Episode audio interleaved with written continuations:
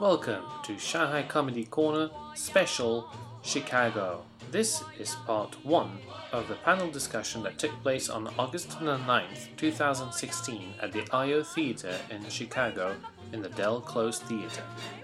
Who was Del Close? Well, five people who knew him well tried to answer questions from the audience by recounting stories of the mysterious guru who coached many of the best known comedians of the late 20th century before passing away in 1999 and was considered a premier influence on modern improvisational theatre. Del Close co authored Truth in Comedy with Charna Halpern and Kim Johnson and created The Harold, a common framework for longer improvisational scenes. The panel discussion included five giants of improv. Charna Halpern, co founder of the IO Theatre and partner of Del Close, Kim Howard Johnson, student and friend of Del Close and author of The Funniest One in the Room The Lives and Legends of Del Close, Cesar Jaime, student of Del Close and performer at the IO Theatre for over 15 years, Noah Gregoropoulos, teacher at the IO for over 20 years and who took over the performance level workshops when Del Close passed away, and David Pasquesi, student of Del Close and member of the first Harold team, Baron's Barracudas. The first question deals with Del's opening monologues at the beginning of every class. We also talk about Del's love of books and his relation with Lenny Bruce. Let's listen to the first question. Charna Halpern hosts the whole panel. Welcome, everyone. So I thought it would really be great for you, because I know most of you are intensive students, some of your other students, um, to know a little bit about Del, our fearless leader. By the way, that's his uh, altar over there. His ashes are actually up in there uh, in that book. And uh, that's where he wanted to be. He wanted to be the Del Close leader, where he could affect the world. Um, so um, I've assembled some of the people who've worked with Del for a long time, so you can hear from the horse's mouth. I've seen other documentaries where people thought they didn't know him and said stupid things because they didn't know him. So I thought you could hear, and then we'll talk a little bit, you can ask questions, we'll make it very informal. Um, so let me introduce, first of all, you see him with TJ and Dave, Dave.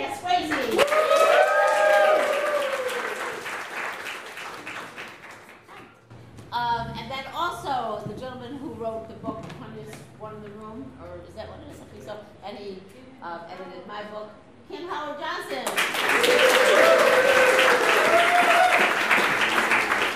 And the books are for sale today. Any book that you want to buy, we will sell and sign and do all that kind of stuff. Um, then also a gentleman that worked with me and Del for many, many years and was directed by him for many years, Cesar Jaime.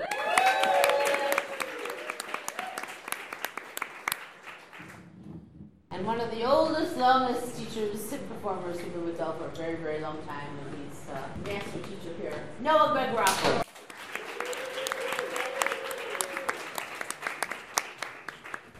And uh, so, yeah, we could talk, we could take questions, we even take questions first, maybe just to get us inspired. If you'd like. Yeah. Yeah, why don't we do that? Just to get, come Who on. has a question? Does anyone have a question about Did anyone Del? come prepared with questions? Because I know a lot Okay. of people. Ah, say somebody things does. Like they didn't. They anything you've heard is true. I will. I will just tell you that. Go ahead. Did the classes really start with two hours of Del talking about whatever he read? No. Not two hours. No. No, not two Hour, hours. hour and a half tops. No. I say maybe, but you have to understand, it wasn't just Del babbling.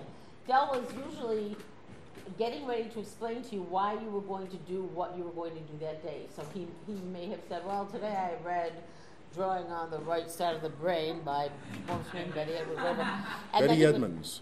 Right, and then he would talk about that for a while, and then he would say, so, you know, I just, and he would explain the book. He would explain the different sides of the brain and what their functions are, and then he would say, so I, think- I think today we will bore the left side of the brain by chanting and, and seeing what creativity we can create through the right side of the brain by boring the left side of the brain. So we would do this incredible, weird, ritualistic thing in the dark with candles, and that was so his excellent his his beginning talk usually was based on something that inspired him to do whatever he was going to do that day. So if you were smart, you paid attention to what he was saying. He wasn't just babbling and talking about the weather. This is now the voice of David Pasquesi. Right, I, that is true, and also other things are true. Um, that, uh, that he would he would talk for a very long time. Uh, sometimes uh, you didn't know why, uh, and then he'd say, you know, he'd talk for like a half hour or something about something that was interesting in and of itself, and I often had no idea what that had to do with. Okay, now two people get up and. Uh, and I, I, but later on, like a few days later, you'd see, oh, okay, he left out a lot of steps that got from what he was interested in to what we were doing. And then a few days later, you're able to figure it out. This is now the voice of Kim Howard Johnson. What, what he used to do is he would uh, he, he would take something from his day, or more often than not, take something from what he was reading, and he would start. He'd be fascinated by it, and he would get up in class and he would start talking about, you know, Theodore Sturgeon's More Than Human talks about the group mind and this and this and this, and I was just reading this. And I think one of the things he was doing that whole time he was talking was trying to clarify it in, in his own mind as to what he wanted us to try to do. Mm-hmm. We were like lab rats for him back then. You know, we were guinea pigs. He was he used us to try to figure things out, see if something would work, and sometimes it did, and sometimes it didn't. A lot of times it didn't, right? And, and because also we there was nothing to point to and say we want it to look like that. There, we were it was stumbling along trying to figure it out. And even with the Harold, it was like that because this is uh, Dave and Howard. They were in the first generation Harold team. They were the um, Bears Barracudas, and so they had nothing. Like you guys could look at a Harold and go, "Oh, I see. Okay, yeah, we could do something like that." They had nobody to look at. They were like, "What the fuck are we doing?" And their Harolds would go on for forty-five minutes to an hour. You know, and they're All of it excellent. all of it, excellent, right from the start. So yeah. This is now the voice of Noah Gregoropoulos. I also uh, to feed off of that. I also thought part of the, his his talks, if you will, is is Del was uniquely like what what drew me to, to Del's uh, perspective was that he was interested in everything and he saw it all as connected in the same way he viewed uh, the parts of a harold, and uh, and so there was nothing irrelevant Right. you know what I mean? It was like even though he didn't tell you why are we talking about the theory that the brain works more like a gland than an organ, uh, uh, but he had some connection there. He just gave us credit for you know drawing our own sort of connections between the stuff he was talking about, and I thought that was uh, that was what was fascinating about his class. I, and I, yeah, absolutely. And like I say, it would take me a couple days. Maybe other people got like, oh, okay, I get it. And like he, he interested in everything, like you say. And this is he never stopped reading. And just so you know, for him to read is not like what it's like for most of us to read. He had terrible eyesight, and he had to hold books like up to his face like this to read, and uh, never, never He stopped. was a voracious reader, and I mean, he knew you could mention any author or any subject, and he knew about it. He had read it, and his house was like a, a library. In fact, that's what was fun about visiting him. Because if you did ask, like, why did we do that today, or what did we, what are you talking about, he would say, well, here's a book that I read that you should read to understand. But before you read that, you have to read this, and then you got to read this first, and then you'd walk out of his house with like 17 books. You know, it would just be so much fun. But um, that's what There when I- used to be things called books. Yeah, right. We should probably back up just a little Yeah, bit. you're right.